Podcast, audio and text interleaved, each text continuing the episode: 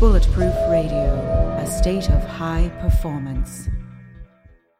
You're listening to Bulletproof Radio with Dave Asprey. For 25 years, I've had a strong passion for understanding the science behind why we age and what we can do about it. One of the most groundbreaking discoveries in the last two decades is senolytics. Senolytics are plant derived or pharmaceutical ingredients that can help your body drop old, worn out cells. Scientists call them senescent cells, and in my books, I call them zombie cells. As you age, those senescent cells build up in your body. They live for a long time and they eat up your energy. There is a hack for this. It's called Qualia Senolytic. Your podcast sponsor, Neurohacker Collective, created Qualia Senolytic. It eliminates those zombie cells and has a clinical study that supports its effectiveness. I really felt a difference in how my body moved after just a couple months on Qualia Senolytic. It's upped my energy level even more, and my joints feel really good. If you're over 30 and you want to use a clinically tested formula to help you feel younger, try Qualia Senolytic. To get younger now, visit neurohacker.com slash Dave and try it risk-free for up to 100 days. Use code DAVE at checkout to get 15%. That's neurohacker.com slash Dave. Use code DAVE. When you hear someone talk about blood sugar, you might zone out. That's because a lot of us think that it's only relevant to people with type 2 diabetes. But blood sugar is a topic that everyone should understand. If you want to feel good and have energy, you need to balance your blood sugar. Research shows that even healthy people have wild swings in their blood sugar right after they eat, and spikes in blood sugar make your pancreas work harder. They also make you older, and they put you at a greater risk for weight gain, heart attack, and stroke. Here's why I'm talking about this. Bioptimizers has a new product called Blood Sugar Breakthrough. You take two capsules 15 minutes before a meal. Your body will push carbs and glucose into your muscles for use as fuel instead of fat.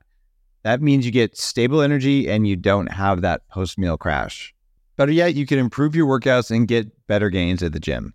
But the biggest benefit is that it'll improve your overall health. Just go to bloodsugarbreakthrough.health slash Dave for an exclusive 10% off. Hey everyone, it's Dave Asprey with Bulletproof Radio.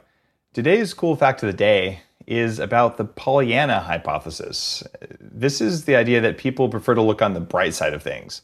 A new study actually showed that it's correct. Scientists looked at usage of billions of words in 10 different languages and found that people prefer to use positive language even when they talk about things that aren't so positive. There's a classic book called The Good Soldier, and it sounds all happy, but the first sentence is This is the saddest story I've ever heard.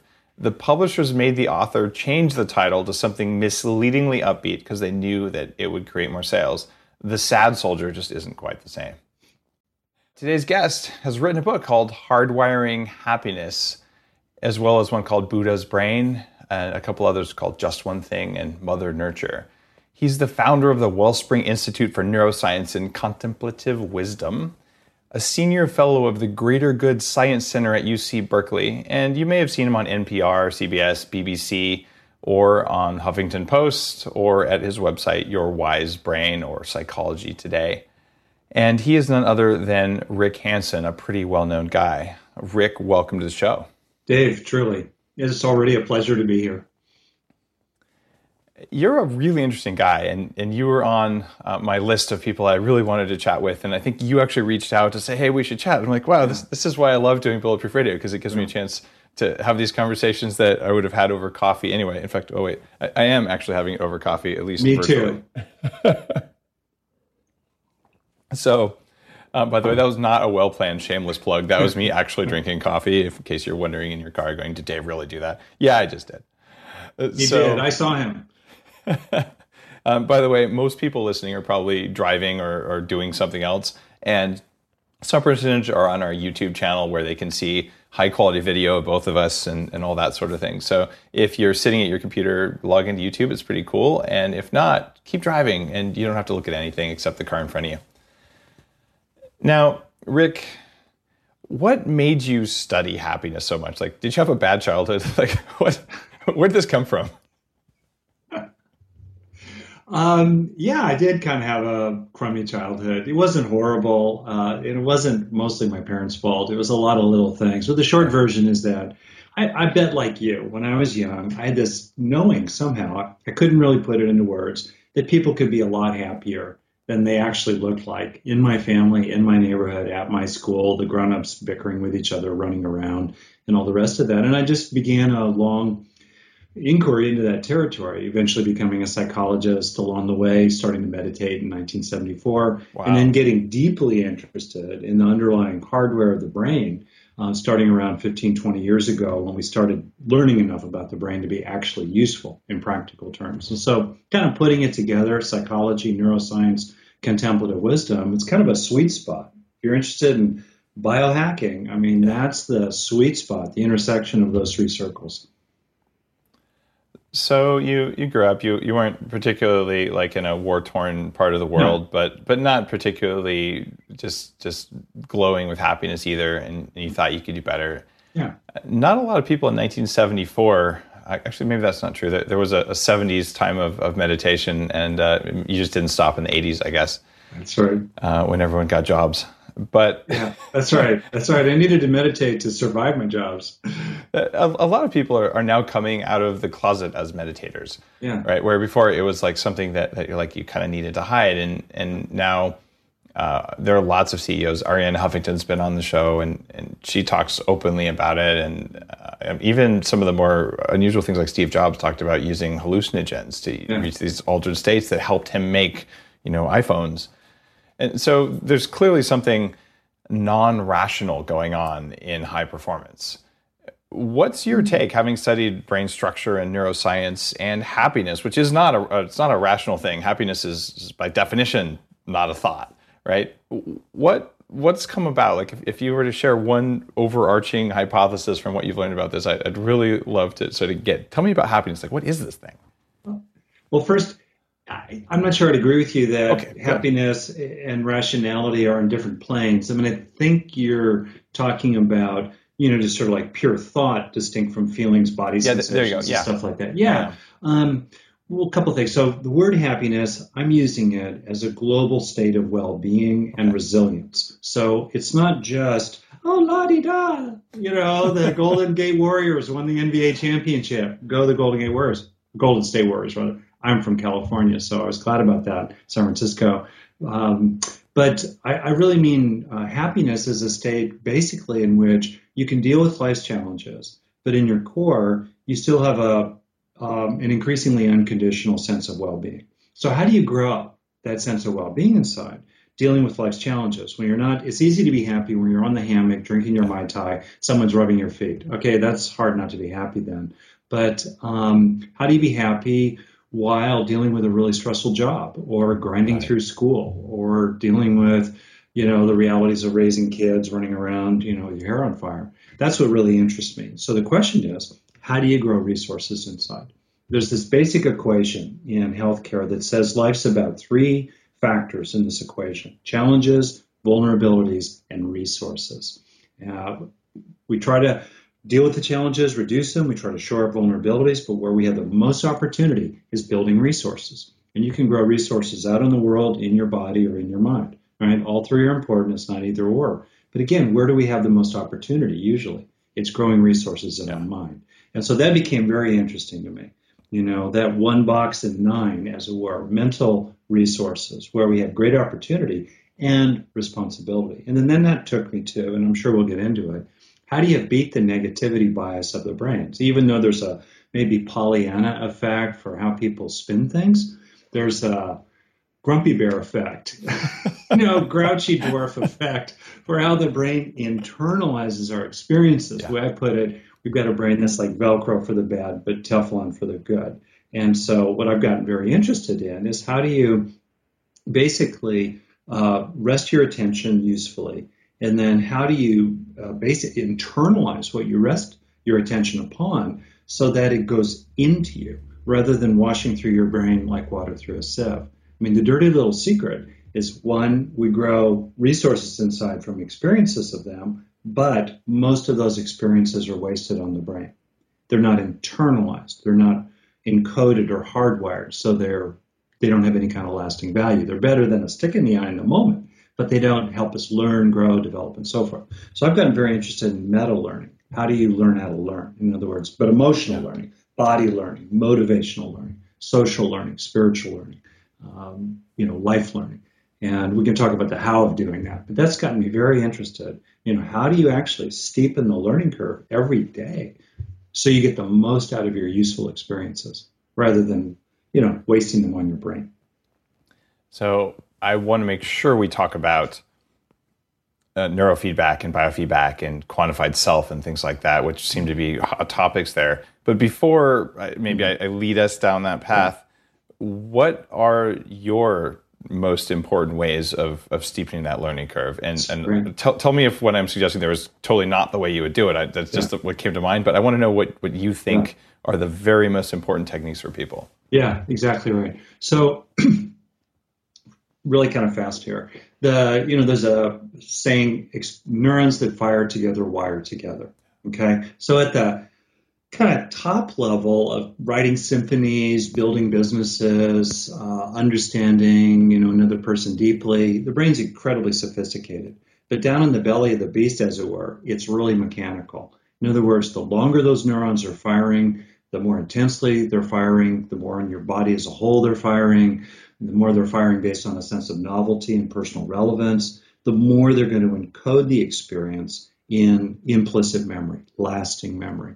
So, uh, what I teach a lot of, and I've done it a lot myself, is this process I call taking in the good, where essentially you're working with the two stage process of learning. If you think about it, Dave, we learn all kinds of stuff, right?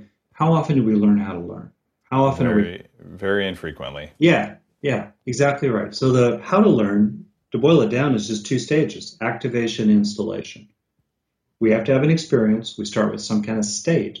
But if we want to have it make any difference tomorrow, it has to become something of a trait, it has to move from state to trait, activation to installation, short term memory buffers, long term storage. So we pay a lot of attention to having nice experiences, you know, useful thoughts and perspectives, um, you know, pleasant sensations in the body, positive emotions like gratitude or compassion, things like that. But we don't pay much attention to taking that activated state and encoding it in our brain bit by bit, a dozen or so seconds at a time. So to bring that down to earth, uh, what I do is number one, I try to have beneficial experiences in the first place, usually because yeah. they're already happening. You know, right. it's, it's, cool. This is cool. You're a cool guy. You're this is back and forth. This is kind of nice. Or or creative. Think of something beneficial, like bring up something you're grateful for, or call up the body memory. I've done a lot of rock climbing, of pulling over a ledge because you got to assert yourself in a tough situation. All right, you have the state activated.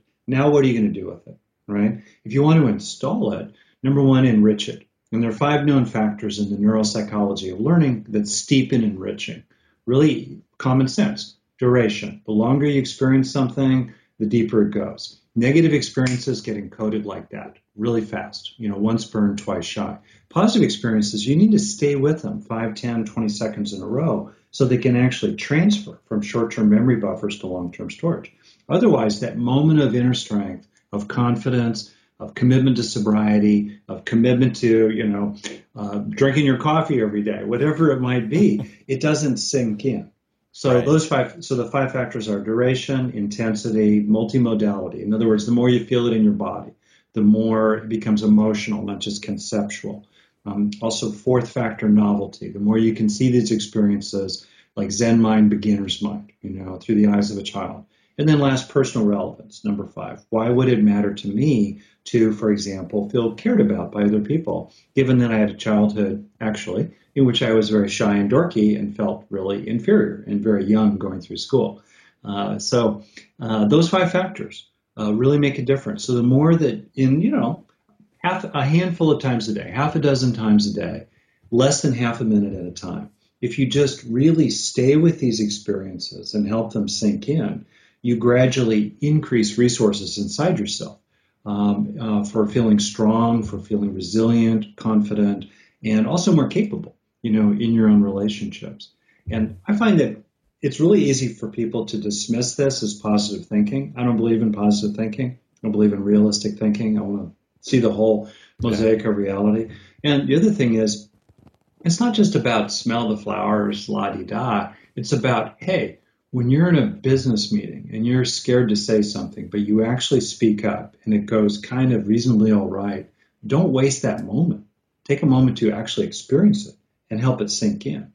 Or when your, uh, you know, kid gives you a big hug, Daddy, I love you. Mommy, I love you. You know, be there for it.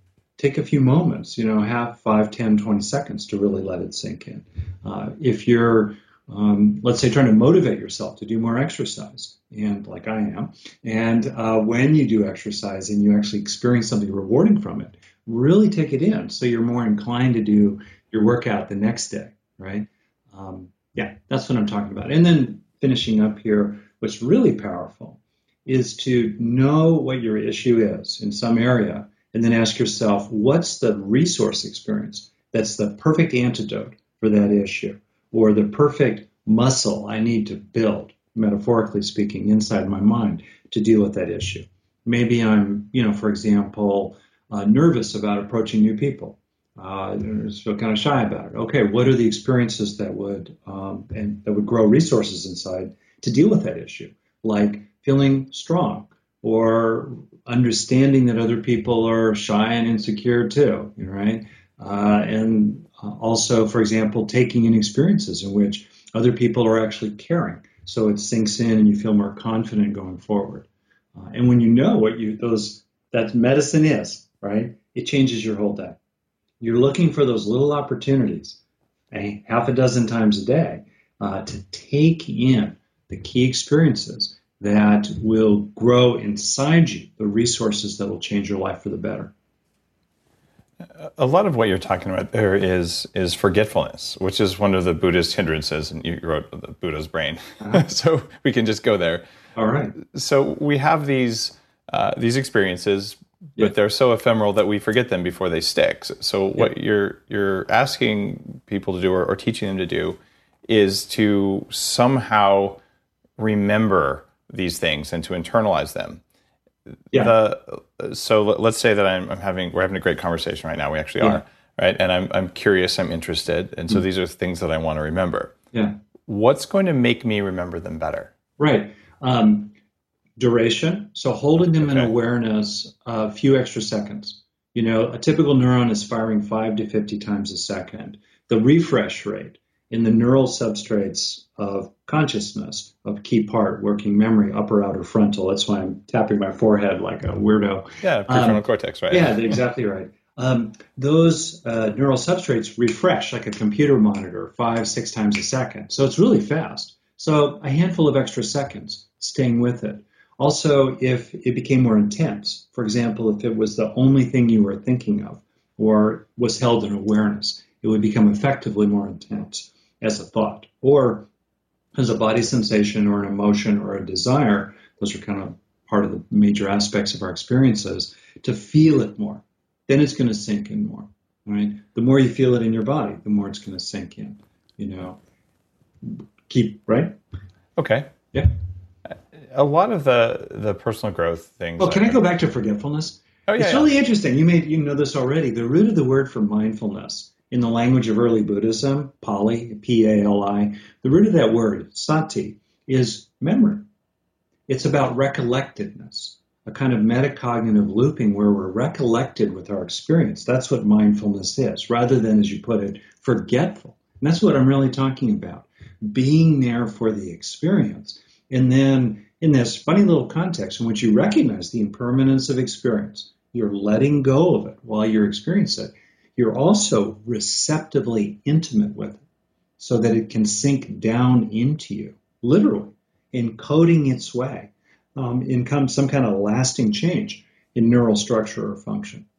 And it's really interesting that in our culture, which is very pleasure seeking, it's a little bit like the Tibetan metaphor of the land of the hungry ghosts, you know, symbolized as godlike creatures with enormous superpowers, you know, kind of modern Americans today in a lot of ways, you know, who at the same time have vast appetites symbolized by these ginormous bellies with the capacity to satisfy their appetites as like pinhole mouths.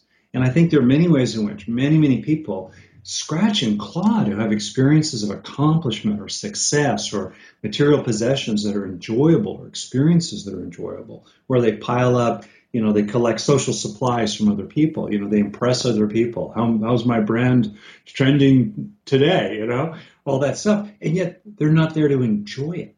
They're not right. there to receive the experience and actually have it sink in. Or they flit from, frankly, one self help thing to another, you know. Uh, I'm in that marketplace as you are as well. You know, people doing this training, reading that book, chasing that guru, practicing that meditation, except they're not there to receive the fruits of their efforts. So it actually changes their brain for the better over time. And that's poignant. And it creates a lot of unnecessary suffering and lost opportunities to grow the good in, in your brain in your life. It, it seems like the, the part of my brain that, that likes to forget things uh, doesn't work very well when there's people watching it and, and I, I, would argue that that's an ego process. Huh. So when when I do the this 40 years of Zen, it's a neurofeedback based thing to to mm-hmm. teach you more of the compassion and gratitude and, and, the the felt sense of of advanced end states. Um, when uh, when we do that with clients or when, when I do it myself, we always have a little video camera running and there's a, a small group of people because then if you talk about something, it, it's kind of like when you come out of a dream in, in the morning. If you write it down or you tell someone, it becomes cemented, but otherwise it's ephemeral and it goes away. And, and, it seems like most of the good like spiritual progress or or you know new states that I've discovered, I really do forget about them unless like oh I, I wrote that down and all of a sudden it closes that loop. So I, I was expecting in your your list of five things that you would say people could do would, was have someone tell someone about it or oh, okay. you know right. journal about it or something like that. I was surprised it wasn't in there. But is there a place for journaling or talking to a friend or or going to a men's group or a women's group or you know sewing circle? I have no idea what happens in women's groups. I don't go to them, but they do something fun, I'm sure. Uh, so whatever yeah. whatever those talking things are that we've always done as people, is that part of this? Oh sure. Okay, so um, let's see. First, in terms of remembering things, uh, pulling up useful experiences, like pulling up this conversation, let's say with you, Dave, or pulling up uh, the time in the body. Um, I felt really strong and powerful in a wilderness situation, say. Um, there's a place for calling up uh, what are called explicit memories, you know, recollections of, of particular events. Um, but where the most juice is, is activating more like body states not so much recollections of particular events or particular statements that people have said to us, uh, because we go through life as an experiencing body. It's interesting, again, speaking of mindfulness, you know, the first place to establish mindfulness taught by the Buddha is the body itself. And it's a matter of waking down, not just waking up.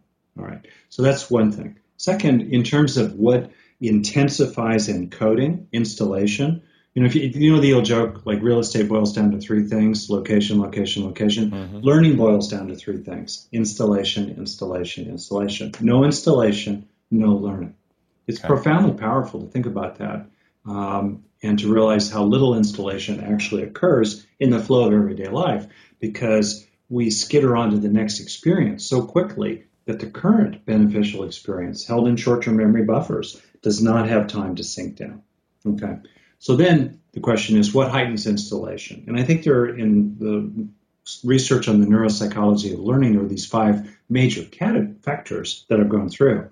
In other words, duration, intensity, multimodality, novelty, and salience, personal relevance. But inside those, there are lots of very familiar methods um, that are an aspect. For example, multimodality, using your whole body or using many sen- senses, writing it down use is multimodality. You're engaging it conceptually, you're also sustaining the duration of it. Sharing about good things with other people.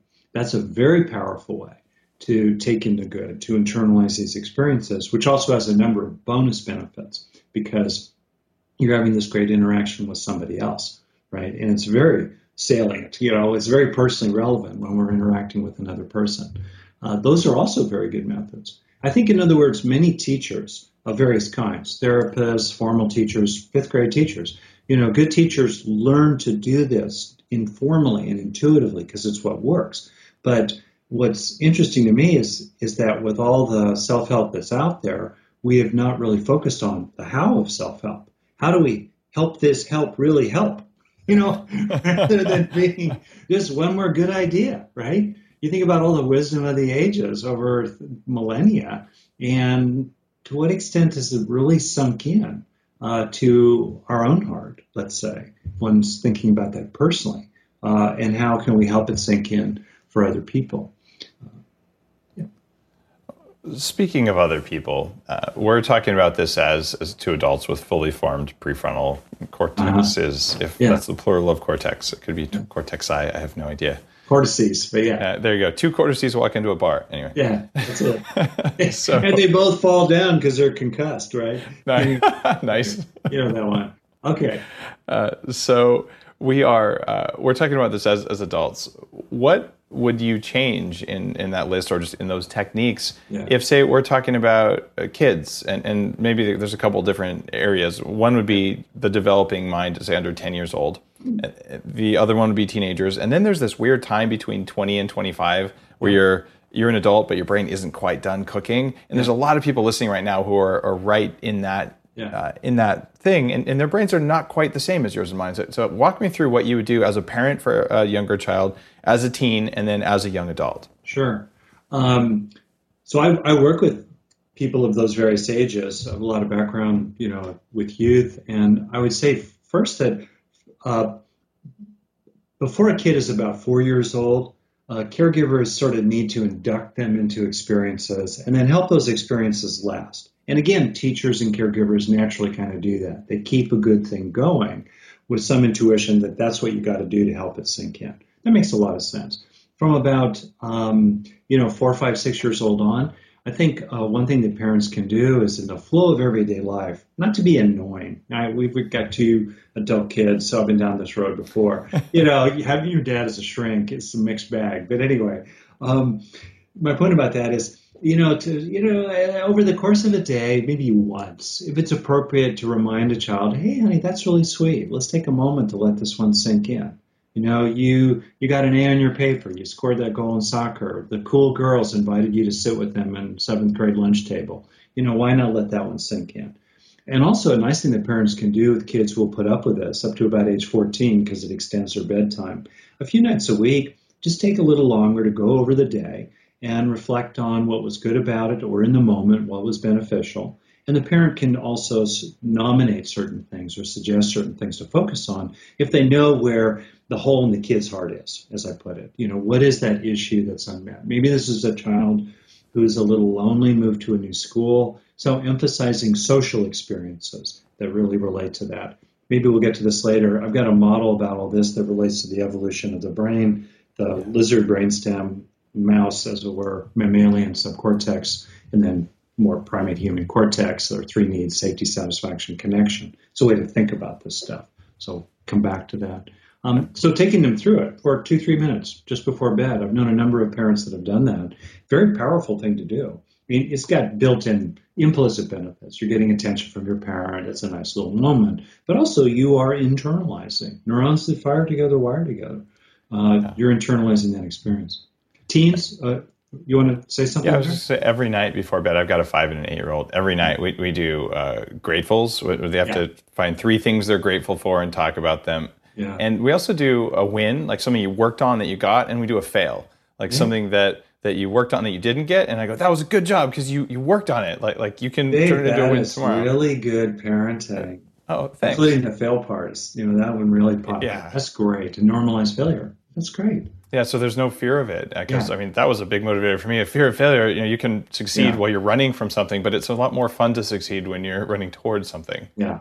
Oh, totally. That's great. You're intuitively doing this. And what I would just draw attention to is the distinction between activation and installation. In other words, okay, now the kid is thinking about this. Number one, are they is it an embodied experience besides just being a memory or a thought? Right? Ah. Number one. And number two, are they staying with that embodied experience five, ten seconds straight so it can actually start really encoding as a lasting change in neural structure or function? Good idea. So I, I could stretch that out a bit. All right, I'll, I'll tweak that protocol. Yeah, that's the bit. thing. That's the whole point. And it's it's embarrassing to realize as of one dad to another, et cetera, how often the well-intended beneficial states that we activate in our kids' brain sheet over uh, their mind, sheet over their brain like water across a driveway without sinking in. Because we don't slow it down enough, we're not patient enough, or uh, neurologically aware enough, as it were, in a sense, thinking about the brain behind the eyes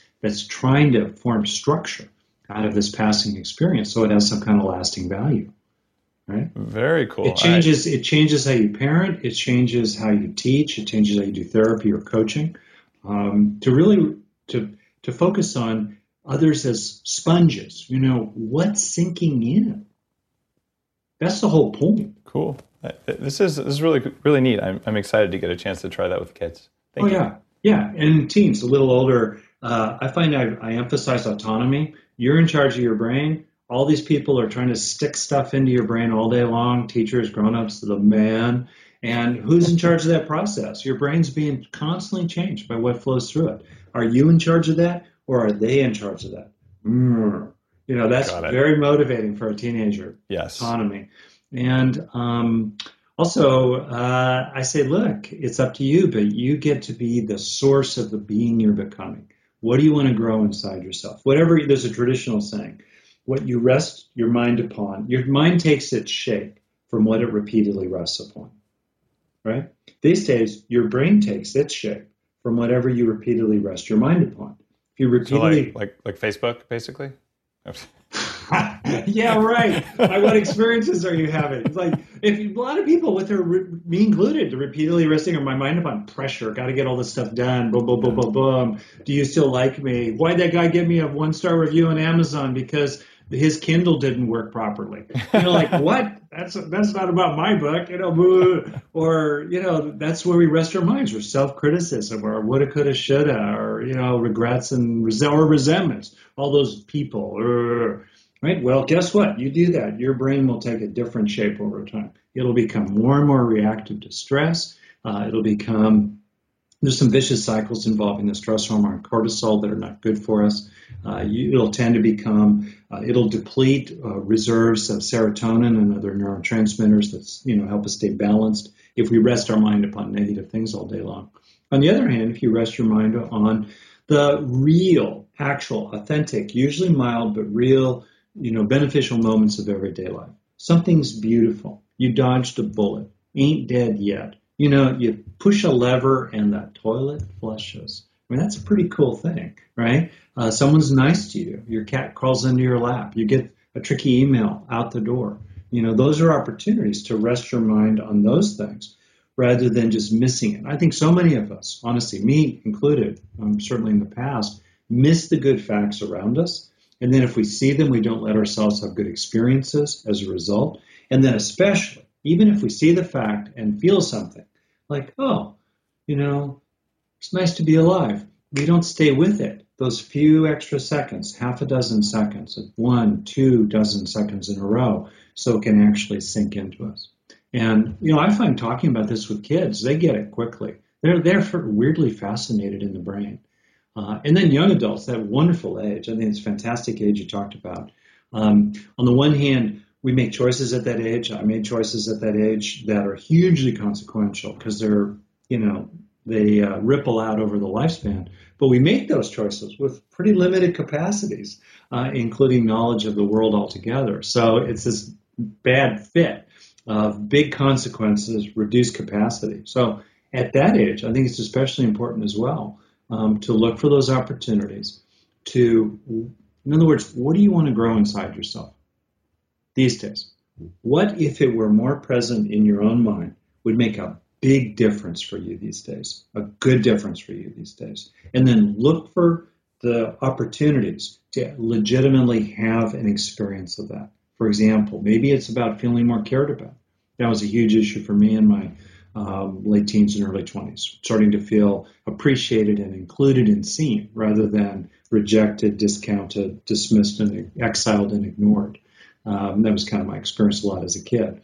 Um, so that would be one. Or for another person, maybe it's about they're anxious deep down inside, you know, so for them, feeling safer or more relaxed or more protected or uh, having more grit inside could deal with that particular issue. Or maybe it's a person who's prone to depression or they're very driven or they've got issues around addictions of one kind or another. Looking there for wholesome experiences of reward, like gratitude or gladness or accomplishment or healthy pleasure, really taking it in so it fills that hole inside. Um, that's what a person can do in their early 20s, you know, late teens, early 20s, that key period. And what happens then, which I love, is to me, it's an act of cultural disobedience. In a sense, you become, uh, as you grow this unconditional sense of safety, uh, rather than and and peace inside, rather than you know fear and anger. Um, as you grow this sense inside in terms of our need for satisfaction, you know, subcortex and so forth, as it grows a sense of contentment and fulfillment that's in your bones already. And as you grow inside yourself, more sense of connection with other people and an ability to be both assertive and kind together, that's a sweet spot. As you grow that, you're a lot harder to manipulate. You're harder to manipulate with fear, with greed, uh, you know, and rewards dangled in front of you, and manipulate around us versus them tribalisms because we're very vulnerable to that given our, you know, Stone Age heritage. Uh, and I love that fact. This idea of becoming truly independent and having an unconditional sense of, in three words, peace, contentment, and love, lizard, mouse, and monkey, as it were, inside us. And I could change the world, honestly. If you get a, imagine a billion brains or some critical mass that's a tipping point that's rested in this unconditional sense of underlying well-being, dealing with the challenges of life, you know, it could help our planet have a softer landing by the end of the century than the one that's aimed at currently. I, I think we're both uh, doing what we know how to do to, uh, to increase some consciousness and some awareness and maybe reduce that forgetfulness because there's a lot going on. So, all right, let's say that I'm 23 years old, and okay, I'm going back to when I was 23 years old. I was pretty angry. Um, that happens a lot. I didn't exactly have lots of bullying in my childhood, and whatever. Um, wasn't wasn't particularly bad, but certainly didn't feel that good when I was a kid. And at the same time, you have uh, you have these desires. Okay, you know, you're in your early 20s, pretty much meeting members of the opposite sex is, is going to be a pretty prime uh, pretty prime driver for you at that time as, as it should be for the survival of the species. Like that's kind of hardwired. Um, you're also probably out partying quite a bit. So if we were to boil it down and there's a bunch of people listening who are like with notepads right now probably ready to write this down. What are the three direct activities that you would say someone ought to do in that age range every day that's going to help them achieve those goals? Because it's still a little bit too academic. They, they, so, sort of the things you said there, they make great sense. But how do I couple that to action? Yeah. So it's like, do I wake up? Do I meditate? Do I, uh, you know, what, what do I do? No, it's great, and I'm I'm really with the action thing. I mean, that's what I do for a living. I'm, you know, very. Me- I think of myself as a methods guy. Um, so, one, half a dozen times a day when you're going through your day, it's an ordinary day, right? And you have an, a moment where you're experiencing something that feels good to you. It's not going to be a million dollar moment on the zero to 10 intensity scale. It'll be a one or a two. But it'll be a moment of you, of well-being. You, you get, you get up, you get, you know, you get dressed, whatever, you look at yourself, you go, I feel kind of good. Take a moment, let that sink in. You know, you're driving to work, you some guy's a real ass, you know, next to you. I grew up in LA. I've done a lot of commuting. Um, something happens, and instead of losing your cool, you write it out. You know, you have a moment of like, hey man, I can be chill. Whatever your deal is, it's on you. You feel strong and integrated and whole. Take a moment. Let that sink in. Don't waste it. So that would be my first suggestion. You know, don't go through a day without roughly half a dozen, there's no magic number, of moments where you just gave it a dozen seconds to really receive and enjoy the experiences that you're having, the beneficial experiences. I, I can't tell you, Dave, how many people I say that to. It sounds so obvious. Why not? We're talking less than three minutes, five minutes a day total, um, and people don't do it. You know, I do it now because I really have that attitude. It becomes uh, a habit of internalizing the beneficial experiences that we're actually having. So that would be my first suggestion. So, so counting and noticing will come with these micro wins or these little yeah. times. You're like, okay, that was good, and just yeah. okay. Or pleasure. There you are hanging, hanging with friends. You know, you felt like a shy, dorky kid, except now as, as, an adult, your friends are including you. It feels good.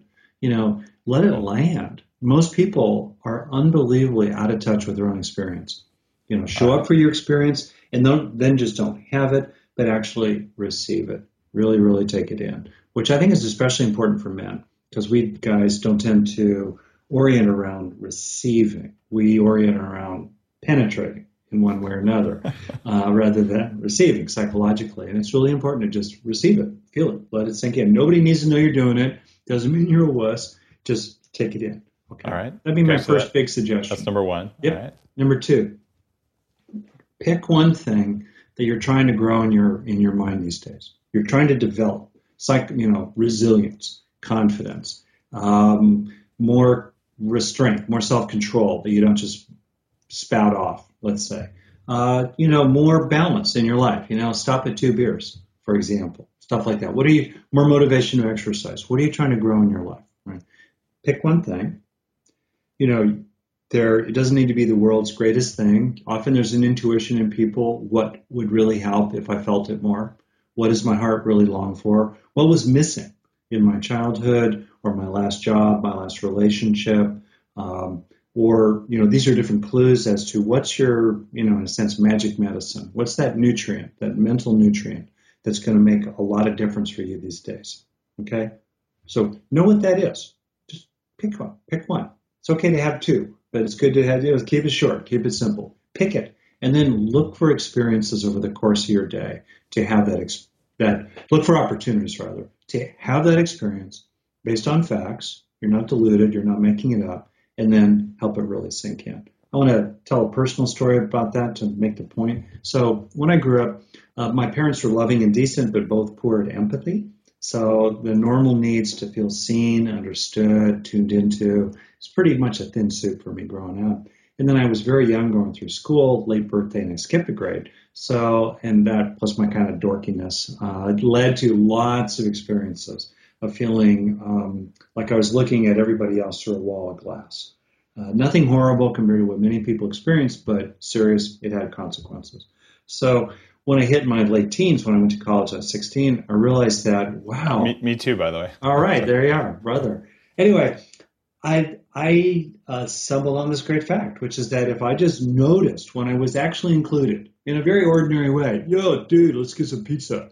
You know, a girl would smile at me in the elevator. Uh, I would just be sitting at the cafeteria with my people in my dorm hall. You know, whatever it was. Uh, when I was having those opportunities, I recognized these are high value for me. This is it's as if I had scurvy and I needed vitamin C.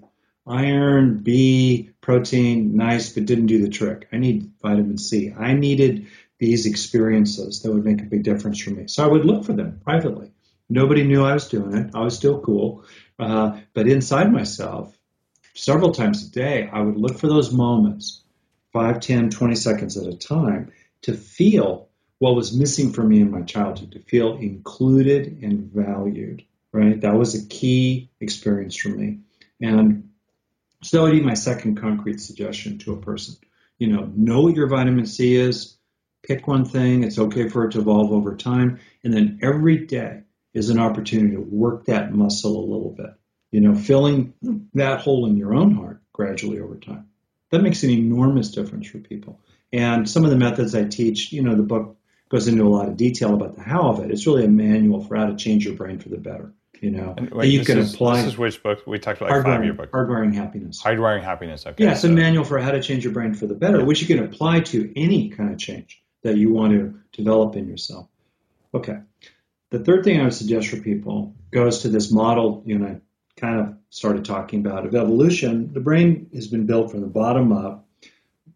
Reptilian brainstem, mammalian subcortex, primate human cortex on top which loosely links to our three needs for safety, satisfaction, and connection lizard, mouse, and monkey. So, in effect, we need to pet the lizard, feed the mouse, and hug the monkey to like really summarize a lot of material. So, if you think about that, what I do most days, and a person could do this when they get up in the morning or as they head for bed, take a minute or two and kind of reset yourself in each one of those three primal needs. In other words, take a moment to establish a basic sense of safety, realistic safety, sense of protection, relaxation, inner strength. I'm tough enough to deal with the challenges in my life, which also which helps create safety, so that you establish, in a word, a kind of baseline of peace, kind of basic peacefulness.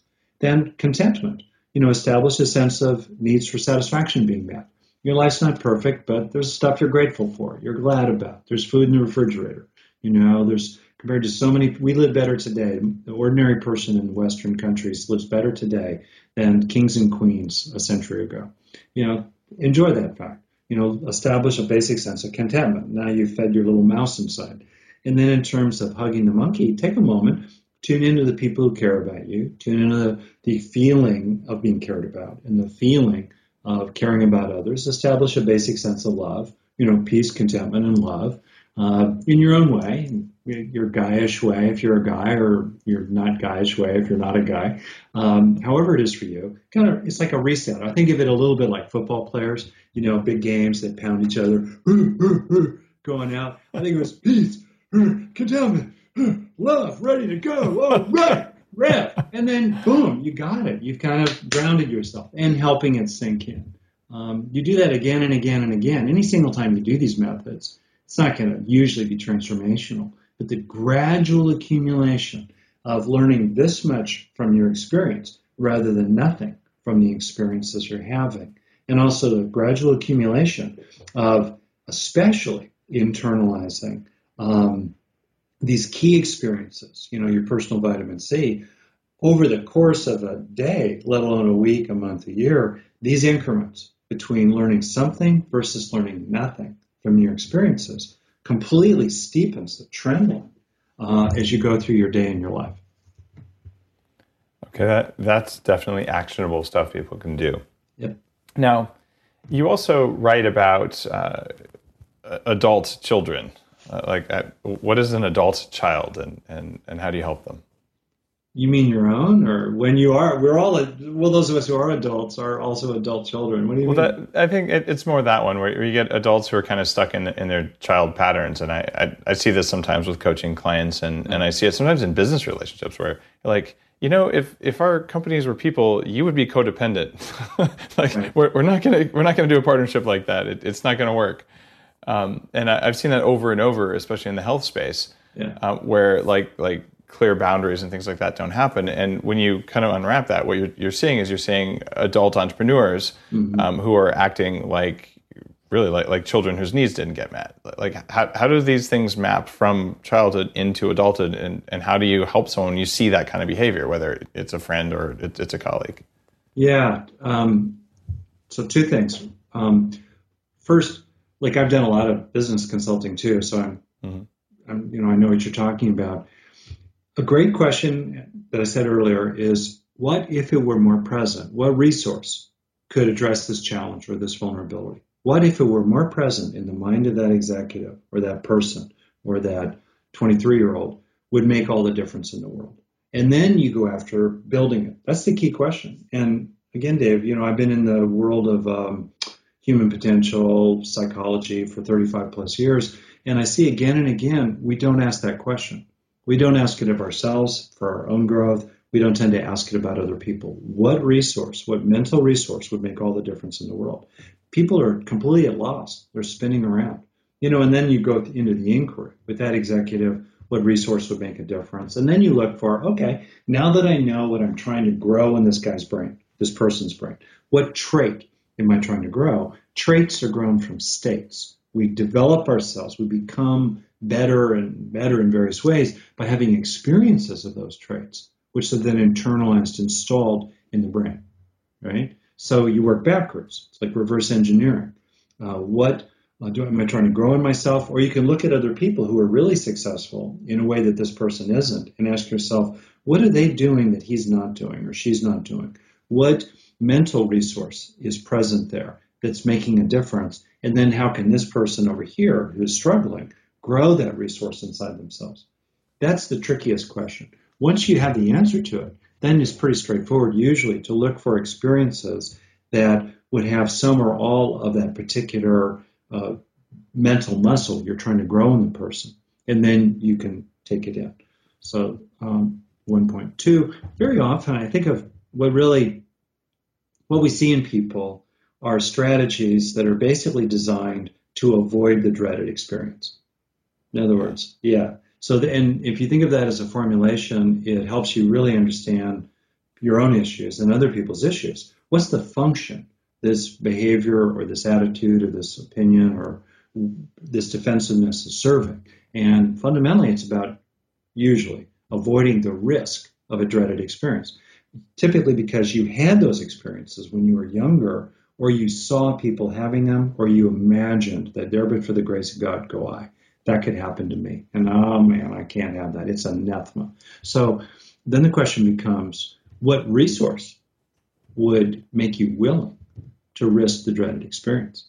So then you're no longer living your life really small. We live life in our little tiny corrals or meadows, fenced in by the experiences we don't want to risk having. But if we're more willing to risk those experiences, like you do with your kids, you teach them to risk the experience of failure. That's fantastic. That's so wise. Um, then they can live life not so tightly boxed in to avoid uh, touching those electrical wires uh, in their, in this case, let's say, a failure.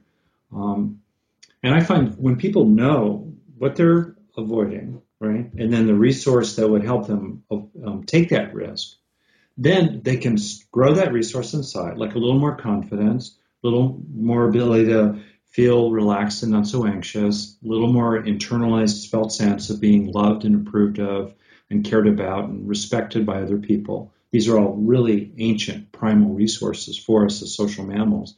Um, when we have that inside, then we risk the dreaded experience at the next step. Set yourself up to succeed here. Don't risk the dreaded experience of being crushed by a male authority figure by going in and yelling at your boss that he ought to give you a big raise. Like, no, that's a 10. Start with ones and twos and threes. But when it goes well, and it almost always goes well, and when you kind of resource yourself, internalize, take in that good, that it actually went well when you risk the dreaded experience. And step by step, then you will push back the fences of your corral so you can live life, you know, more fully.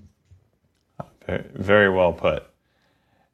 There's uh, something that, that, I've heard a few people talk about that, that I find irritating, and, and it's the idea of a happiness set point. Okay. Like, you know, we're, we're designed to have a certain amount of happiness, and no matter what you do, there's kind of a set point. Yeah. Is that real? Do you, no. do you okay. so we're in agreement on that. Okay, tell, tell me about the happiness set point. Let's crush yeah. that. yeah. Well, there, there are two points. First of all, like so much social science research, they find something about averages of groups, right? Like, or, uh, and then they generalize it to everybody. There, it is true. This is the term that the hedonic treadmill. You know that term as well. The idea that you know you win the lottery and whatever your baseline of happiness was, you're kind of back to it for better or worse. You know, a year later, or you're in a terrible car accident, you're paralyzed from the waist down, but you're back to wherever you, your baseline was a year later. So the argument, the takeaway from that is that it's pointless to try to become happier in this broad sense that we're using, not just giddy because you won the lottery, but an underlying bone deep sense of unshakable um, well-being, resilience, and peace of mind. That's what I mean by happiness. And so um, the research, on the other hand, shows, and there's an actual research paper that people can find Google. It's well written, it's accessible, called Beyond the Hedonic Treadmill. And it points out, first of all, that the treadmill is negatively biased. It takes a lot longer to come back to baseline after a bad event than people return to it after a good event. Second, uh, there are subgroups. Some people, yeah, they don't particularly learn from their experiences. You know, things happen, they don't become happier over time. They don't, or put it the other way. They don't become less anxious or angry or, or, or sad or hurt or depressed or ashamed of themselves, insecure and inadequate over time. But there's a subgroup of people who clearly learn from their useful experiences. And when we study people like that, we tend to find that they are intuitively, kind of informally doing the methods that I'm describing because they're helping themselves internalize their beneficial experiences to gradually change their set point over time. And um, I think that to sum up, if you just think about it, in our own lives, and also we look around the world, we see all kinds of people that are a lot happier today than they were 10, 20 years ago. I'm enormously more kind of awash in well being today than I was 10 years ago, let alone, you know, 30 years ago. And um, I think it's important for people to have confidence that their efforts to change their brain for the better a handful of times every day, a handful of seconds at a time, will actually bear fruit. And they can have confidence both in you know from ordinary examples around us and also from neuroimaging studies that show that structures in the brain actually change for the better over the time as people do various practices. Even everybody asks me this question how little can i get away with? All right i'm, I'm there i'm there i'm there myself i'm the same way. And honestly new um, changes in function occur within seconds in the brain and changes in structure occur within minutes based on our experiences. And um, for better or worse, remembering that the brain has changed much more quickly by negative experiences uh, than by positive ones. That's that negativity bias of the brain that helped our ancestors survive really, really tough conditions. Right? But uh, even, you know, for example, studies, let alone beyond 10 minutes, like an eight week course in mindfulness, measurably changes the brain for the better. Lifetime practices of positive psychology or personal development of one kind or another, making yourself bulletproof, as it were, over time by developing yourself from the inside out, um, actually measurably changes the brain. And there's a lot of research now about this. I have my SPECT scans from uh, Daniel Amen from yeah. more than a dozen years ago. Yeah. Uh, he said it, it looked like I had the, the brain of a street drug addict uh, because of, of toxic environmental exposures and stress and you know a, a lot of the stuff we're talking about and I just re- redid my scan, and, and funny, I have a, a normal brain now. What? See? Uh, so it, it you absolutely can change those things. Like there wasn't metabolic activity, and now there is, and, and that's why the happiness set point people say, you know, you're it doesn't matter what you do, you're you're sort of helpless. You're only going to be as happy as you are. I, I just flat out reject that. Like it's not in the data, it's not in my own experience, and, and if you believe that, it actually takes away your power to change. Because if you don't think you can change your mind, you probably can't. Yeah, that's completely right um, you're still going to have the ups and downs of life. Sure. Right. Um, I think of a metaphor for equanimity as walking evenly over uneven ground. You know, then there's going to be some change. You know, you're going to feel different things, but in your core, in your bones, is there an increasingly unconditional internal sense in three broad words: peace, contentment, and love. Lizard, mouse, and monkey. And that's the opportunity for us. Is there a value in sticking electrodes on your head and, and quantifying some of these yeah. states? Like the quantified self crowd, and I'm, I'm, one of them. Mm-hmm. I, have had my own EEG since 1997. Yeah. Uh, it, in your experience, 35 years, a lot more experience than mine, uh, it, is that a helpful thing to, to teach people peace, contentment, happiness, love, kindness, compassion, forgiveness, gratitude, all, all the good stuff? Or is that more just a distraction? I think there are like three really good questions embedded in that. All right. D- yeah. Is neurofeedback useful? That, that's one yeah. question. What is the self? Yeah. And should we bother to teach positive states of mind, right? You know, uh, states of being, really.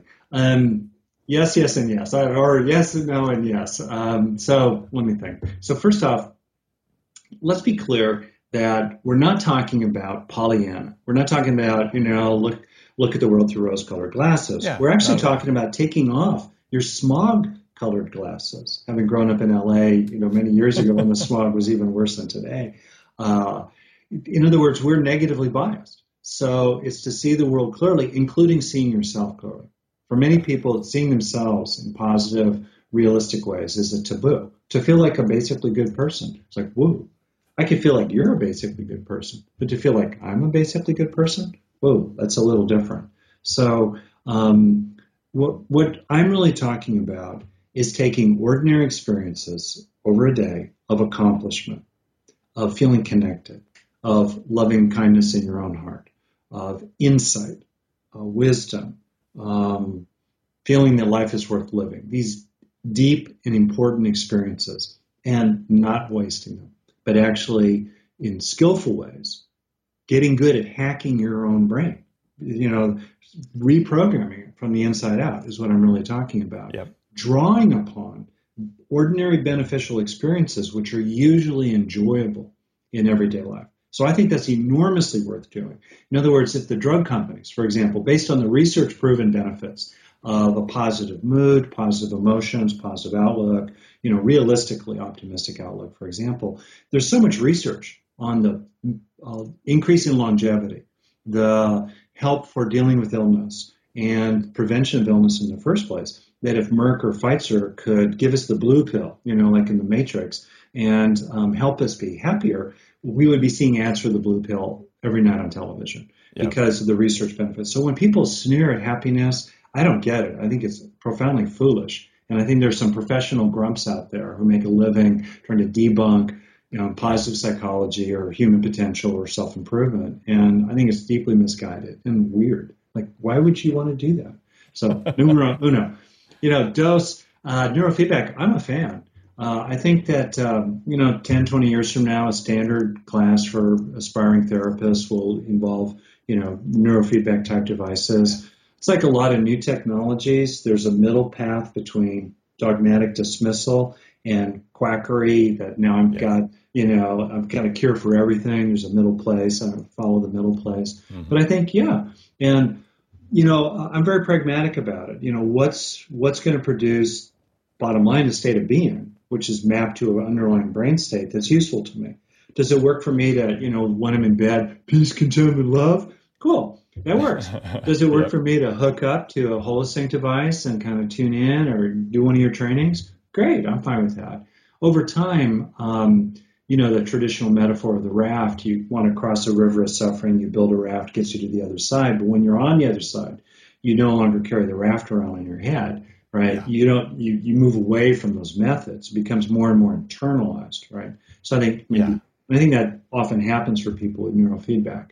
Uh, That's the goal, not to hook yourself up every day, but just to uh, even just to do it for a little while, That's learn right. the new state. Yeah. And and for me, uh, what I learned was basically having the equivalent of a lie detector on was exactly this this negativity bias you're talking about. Yeah. When you start taking off the smog colored glasses, you're like, wait, I was actually lying to myself about how bad that was. It it, it kind of sucked, but there was actually a positive side to it that I had completely glossed over and ignored. Yeah. And, and, so my own practice is that when you know I, am working to forgive something or take something that I, I, interpreted really negatively, I always have to find the one good thing, even if it's very small, that came, so that you can sort of drop some of the negativity thing. And I didn't know how to do that until I had a computer telling me, "Stop lying to yourself. Stop lying to yourself." Uh, so for me, that was kind of a big breakthrough. But the way you describe it as a negativity bias, uh, maybe it makes more sense than saying a lie detector told me I was deceiving myself that everything sucked. So. well, it's good to appreciate that. Uh, it made sense for our ancestors, you know, to yeah. look for bad news. This is the negativity bias in a nutshell. We tend to scan for bad news. We isolate down upon it. We tend to ignore everything. Whereas when we see good news, we tend to see the whole field. But any kind of pain or threat, we hyper focus on it. We react more intensely to it. The brain will react more intensely to a negative stimulus than to an equally intense positive stimulus. And then we fast track the whole package in memory. That's really much my focus. We boom, boom. You know, we learn faster from pain than from pleasure. We remember negative things about others more than positive things. Negative interactions in a relationship have more consequences than positive ones. We need at least to, you know, three, four, five times as many positive interactions in our relationships than negative ones. Otherwise, that's a huge predictor for a relationship breakup. A lot of research on that. Um, and then what happens is over time, those negative experiences sensitize the brain to the negative. Cortisol, the stress hormone coming up from negative experiences, sensitizes the amygdala, the alarm bell of the brain, and also weakens another part of the brain, the hippocampus, that calms down the alarm bell and puts things in context. And the hippocampus also tells the hypothalamus, quit calling for stress hormones. The point, the takeaway point here is you know, feel the stress you need to feel, but don't indulge uh, more stress than you need to feel because it's actually damaging your brain over time. It's literally cortisol kills neurons in the hippocampus, so it's less able over time to perform its function. So yeah, that's the negativity bias in a nutshell. And maybe it makes sense if you're in a combat zone or you grow up in what's like a combat zone. But for most people today, it's like a universal, well-intended learning disability uh, the result of having a brain designed for peak performance in Stone Age conditions. And, very well said. Yeah. Now we're also we're the self, by the way. I think the self oh, yeah. is more, much more distributed, and uh, Yeah, let's do that really fast. So yeah, because you're into it, it's cool. Yeah. So I the word self gets used two ways, and it's really important to distinguish. One way it's used conventionally is that there's an entity looking out through our eyes. It's the I inside, the letter I, you know. Mm-hmm. Uh, and there's an assumption in Western psychology, culture, philosophy, and so forth that, that that I really exists, right? That there's this enduring, unified entity somewhere inside us, the little homunculus, right, looking out through the eyes. Mm-hmm. And the other word, the way the word self is used, is the person altogether. Okay, the person altogether. So I think the person altogether definitely exists, and there's a lot of you know neuroscience that supports that. I think that person, I think the experience of personness or personing as process is nested in a whole wide network of things, not just in the brain. Right? Yeah. Now that said, the self, the notion that there's this enduring, uh, independent, unified entity inside looking out, nope, you cannot find that in your own experience, and you cannot find that in brain scans. That's one of the very cool areas where neuroscience, I think, has a connection with deep, ancient, contemplative, usually Eastern tradition wisdom. You know, you cannot find, you can find localization of function for all kinds of stuff in the brain, like language comprehension, language production, moving your left little pinky. There's a place inside your brain that's in charge of that.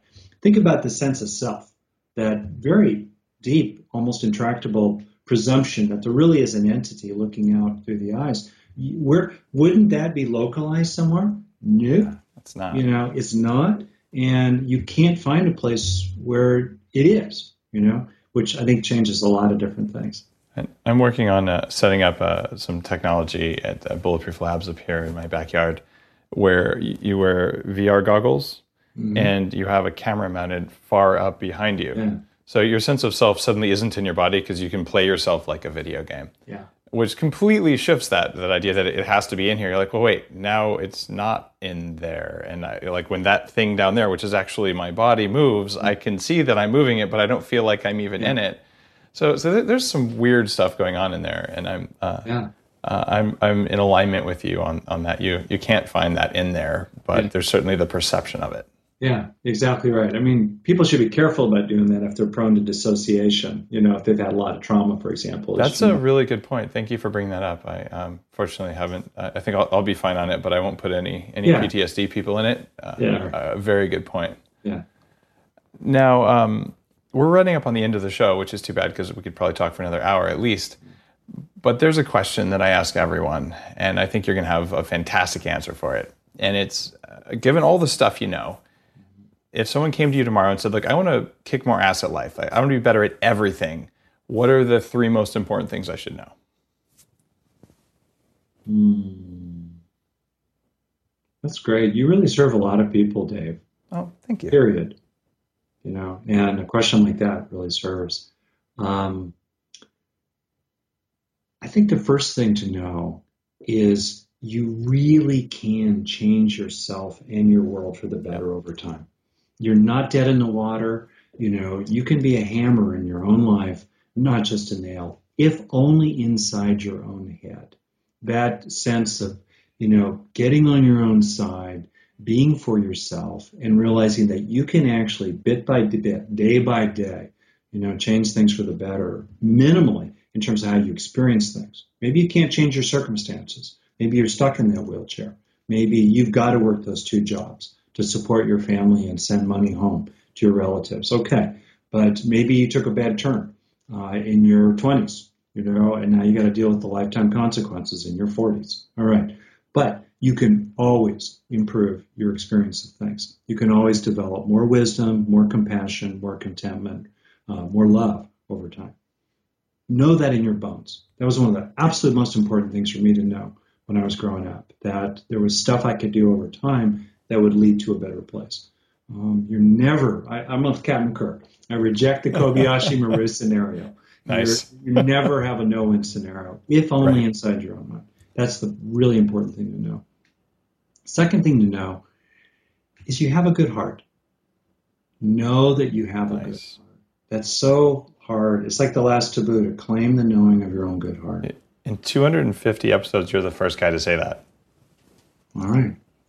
Um, I, it's good. That's yeah. good. I like that one. Yeah, to know it. Like for a lot of people, there's a kind of doubt or shame, or sure, maybe you're imperfect, maybe you did that bad thing, maybe you kicked that dog. Not to make light of kicking dogs, obviously, you know, whatever. I mean, I'm I have remorse, I regret over certain things I've done. I don't think you get to that. If you're not remorseful about something in your life, you haven't lived large enough. Or you have some serious issues. yeah, or you're a sociopath. exactly. You know, exactly. Even Hannibal the cannibal, not a good thing. You know what I mean? If you don't have any remorse, that's a warning sign. Anyway, yeah. but to know you have a good heart, I think for people to really own that uh, and to live from your own good heart tends to besides feeling good innately, it's benevolent for others, and it also creates positive cycles with others. If you know, if you live from the knowing of your own good heart, people tend to respond more to your good heart, and then that helps you feel even more comfortable living from your own good heart. So I'll do that. I think that. Hmm. And then this is the big three. You know, it's like the wizard says you get three wishes. What are your yep. three wishes? Yeah. And I think the last thing I would say um, to kick ass in life, as it were, is okay. The wonderful and dreadful truth is you're a bit player in most people's dramas. In other words, it's mostly not about you.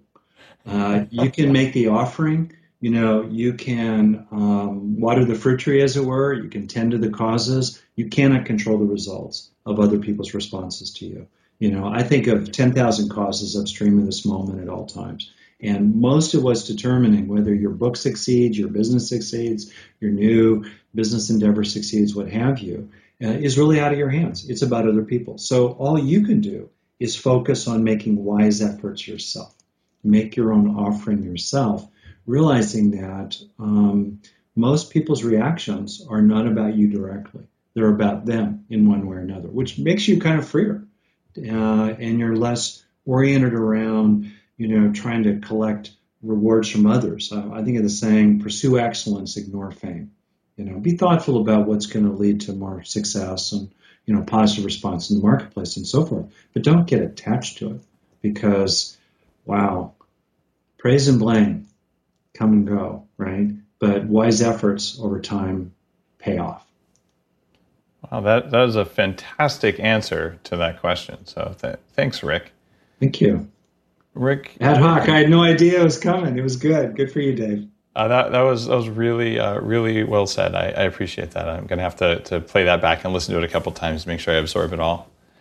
Uh, will you tell listeners where they can find out more info about your book, where they can find your work? I mean, you're doing a lot of stuff. Where should people go to learn all the things that you're doing? Thank you. Best place is my website, Rick Hanson rickhanson.net. And it's S-O-N, rickhanson.net. That's the simplest way. There's tons of freely offered resources. And if I could mention it, I've got a very cool uh, program called the Foundations of Wellbeing. It basically is about growing 12 key strengths, 12 muscles, basically, inside your brain, um, like self caring, motivation, courage, aspiration, things like that. So people can check that out. Uh, but yeah, Rick Hanson, S-O-N.net. All right. Thank you, Rick Hanson, for being on Bulletproof Radio. Thank you very much, Dave. Truly, this was this was really good, and I appreciate it. Uh, it, was, it, was, a lot of fun for me as well, and that's that's why I do this. It, it's like I'd have these conversations if no one was listening. We just happen to have an audience this time, which, which hopefully benefited from hearing this. Yeah. And speaking of that, if you did benefit from this, which I thought this was an awesome interview, so uh, tell a friend or just pick up your phone and click subscribe on iTunes, which helps uh, me show people, yeah, people really are listening to this and helps the show succeed. And while you're at it, have some bulletproof coffee because, hey, it'll make you kick ass all day. Have an awesome day, and I'll see you on the next episode.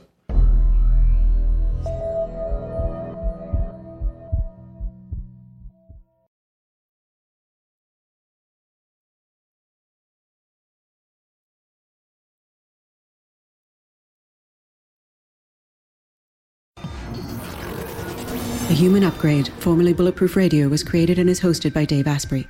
The information contained in this podcast is provided for informational purposes only and is not intended for the purposes of diagnosing, treating, curing, or preventing any disease. Before using any products referenced on the podcast, consult with your healthcare provider, carefully read all labels, and heed all directions and cautions that accompany the products. Information found or received through the podcast should not be used in place of a consultation or advice from a healthcare provider. If you suspect you have a medical problem or should you have any healthcare questions, please promptly call or see your healthcare provider. This podcast, including Dave Asprey and the producers, disclaim responsibility for any possible adverse effects from the use of information contained herein. Opinions of guests are their own, and this podcast does not endorse or accept responsibility for statements made by guests. This podcast does not make any representations or warranties about guest qualifications or credibility. This podcast may contain paid endorsements and advertisements for products or services. Individuals on this podcast may have a direct or indirect financial interest in products or services referred to herein. This podcast is owned by Bulletproof Media.